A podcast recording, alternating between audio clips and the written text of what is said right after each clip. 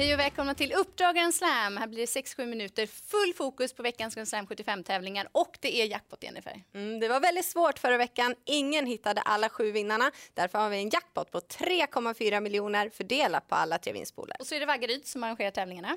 Normal bana, jättefin bana. Upploppet mäter 200 meter. Snacket har ändå varit att det är svårt att plocka in längder från kön, framförallt i sista sväng. Du och jag har ju också haft den känslan.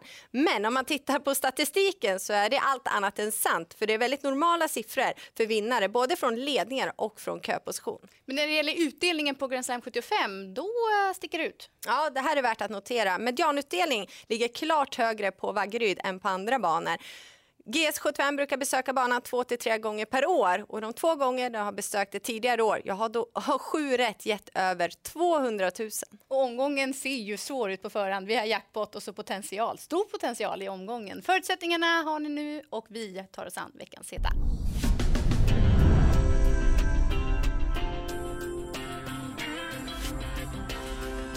Hera Sisu är en av de som sticker ut kapacitetsmässigt i den första avdelningen. Men hon var inte på topp senast. Jag kollade med André Eklund och det fanns förklaringar. Det var täta starter och dessutom var hon inte helt fräsch för dagen. Nu är hon såklart uppfräschad, känns fin och han tror på en bra prestation. Och Carl-Johan Jeppsson som kör, han känner henne väl.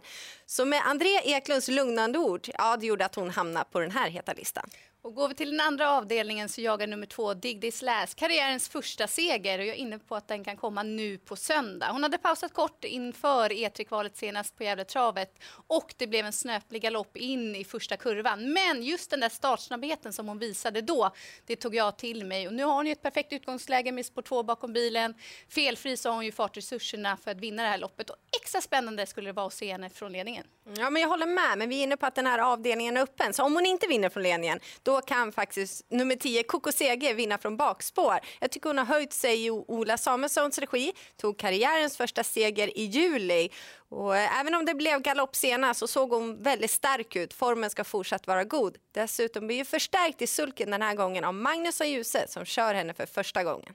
Och går vi till den fjärde avdelningen så är mitt drag nummer 11 Vasco de Gama som är eh, i ett lopp då för endast B-tränade hästar. Det är en häst som inte kom in i loppet senast men kollar man starterna innan så har han verkligen visat fin form. Det var en vass insats som trea bakom kapabla Hidalgo Heldia för tre starter sedan och han går ju ner i klass när man kollar motståndet. Kan ju inte göra allt för mycket jobb på egen hand men om kusken Olof Thorsson löser uppgiften så tror jag att hans avslutning kan räcka hela vägen till seger. Mm, och I sjunde avdelningen så har ju nummer ett Franklin sett inte vunnit på länge men jag tycker han har sett formstark ut på slutet. Han kommer med två raka andra platser så han är kraftigt på gång.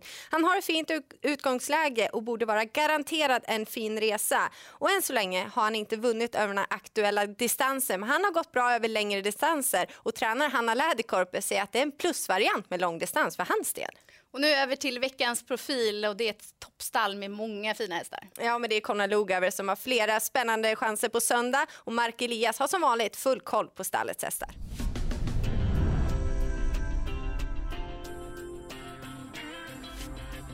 Kondaloga. Lugauer stall. Konrad Lugauer har ett gäng hästar på GS75. Nummer 11 Maggiore startar i avdelning 1. Ingen seger har det blivit i år. Finns det någon tro på det idag? Den här gången? Nej, det är spår 11 på, på Vaggeryd är ju ett väldigt svårt utgångsläge. Hon gör bra, bra lopp ehm, tycker vi, men eh, precis som du sa så saknas helt enkelt en ettan i raden och för att få med sig lite respekt också. Och då, med spår 11 så är det väl en outsiderchans. Kanske större tro på The Flying Eagle då, nummer två i avdelning, vad är det, fem. Bra stam på den där. Ja, väldigt fin stam eh, med väldigt fin eh, individ. Han har mognat nu lite grann. Han har ju haft lite paus från eh, själva startandet. Han gjorde det jättebra i sina första starter. Sen tyckte vi kanske att, att han blev lite för, för stressad. Har, han har lugnat ner sig på ett bra sätt. Han har ja, som sagt mognat i, mentalt framför allt. Också lite grann i kroppen och då um, är det såklart en bra, bra segerchans. Där sken du upp lite mer helt klart. Knight Brother då, nummer två i avdelning 6 som var oplacerad i Gåber senast. Lite lättare gäng den här gången kanske? Ja, och framförallt äntligen ett bra spår. Ehm, jag tror i år på alla starter har han fått spår 8 eller bakspår. I Elitloppsförsöket fick han ju spår 5. Och just i den klassen som han befinner sig i då är ju spåren så otroligt avgörande och vi blev ju otroligt glada när vi läste att han fick spår 2 och um, ja, vi måste såklart tro på en väldigt bra chans. Jag förstår. King Knas, nummer tre i avdelning 7 då, långdistans. Ja, det skulle passa honom, men vi har faktiskt varit väldigt, väldigt nöjda med honom. Han eh, jag ger egentligen alltid bra lopp um, och det är ju en, det är en, en, krigare som är på väg uppåt som sagt. Det känns väldigt spännande med honom framför nästa år. Så att um, för honom är det ju vilket lopp han får desto längre fram kommer han vara. Och sen ska Marcus Waldmüller köra i sista avdelningen då också. Nummer 9 Spartak Face. Segerlös i år. Vad tror ni om Spartak Face? Jag har lite grann som Maggiore. Ehm, jag har gjort eh, väldigt bra lopp. Ehm, eh, har ju framförallt tagit sina flesta segrar från ledningen. Nu har man bakspår på långdistans. Um, det är inga plus direkt eh, skulle vi, skulle vi säga, men samtidigt, um, ja, för kortdistans så har han inte kommit till ledningen. Nu har man bakspår. Med en rätt resa så kan han vara med där framme, men just i det loppet är det väl King Knas som kommer i första hand. Ja, bra information fick vi från Mark där och vi är väldigt överens om vilken häst som är bästa chansen. Ja, det är ju sjätte avdelningen nummer två Nipe Rodde som äntligen, som Mark Elias sa, har fått ett bra utgångsläge. Och motståndet den här gången, ja, det är inte alls lika tufft som det har varit på slutet. Här ser vi till exempel då när han är ute i Hugo Åbergs Memorial och möter Don Fanucci Zet och gänget. Han har gjort det väldigt bra, så trots att det blir skor på hovarna den här gången så tror jag att det blir seger ändå, för han har fungerat bra på den balansen. Det har han verkligen. Nu till veckans Kalla.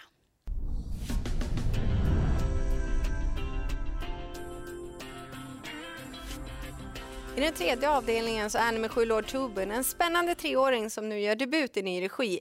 Men han har spår sju bakom bilen i en spårtrappa och tidigare har han upptagit som en traktor så det finns en överhängande risk att han hamnar sist i ett 15 hästars fält. Och tränare Ulf Stenströmer han säger att han troligtvis behöver lopp i kroppen så den här gången vågar jag inte gå på honom. Och går vi till den fjärde avdelningen så är nummer tre Bömaren högt rankade förhandstipsen, men det köper jag inte. Han kommer med fyra raka galopper, varav två startgalopper i voltlopp. Och även om han skulle gå iväg felfritt så öppnar han långsamt och då är tilläggshästarna i kapp honom direkt.